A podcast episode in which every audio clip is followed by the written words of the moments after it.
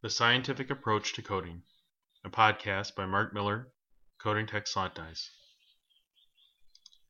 Within all coating matters, scientific application of process and material understanding is critical to success.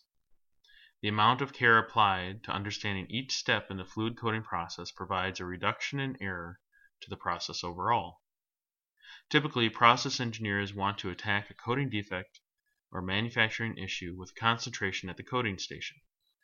If the fluid is applied to the web at the coating station and a defect exists, then this is where I start, states the emergent engineer. But sometimes the fault of the coating issue does not lie out where you can see it. When working on a coating defect, it behooves a process engineer to understand every step before and after the coating station. Okay, so let's say we have a coating streak in the slot die coating of a typical adhesive coated tape. Should I start by adjusting the slot die to remove the streak? That depends. Does the adhesive have particles in it? Maybe the filter is not adequate. Was the substrate inspected before loaded on the unwind stand?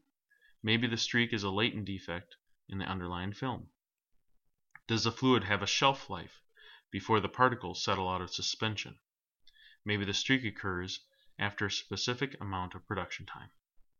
My point is, for as much time and attention that is spent on the coating station, it would reduce overall defect chasing by having protocols in place to remove defects and develop in the other areas of the coating process applying the tried and true scientific method to each of the coating areas of operation substrate, fluid, fluid delivery, coating, and curing will save an engineer headaches down the road. There are two important methods for tracking down these defects and understanding the root cause. Number one, design of experiments.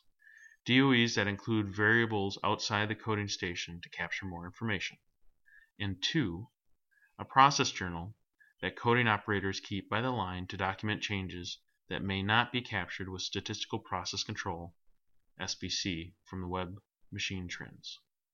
These methods will help you track the information, make appropriate changes, and improve performance of the web coating process. Move in a scientific method and quality will improve, and so will the bottom line.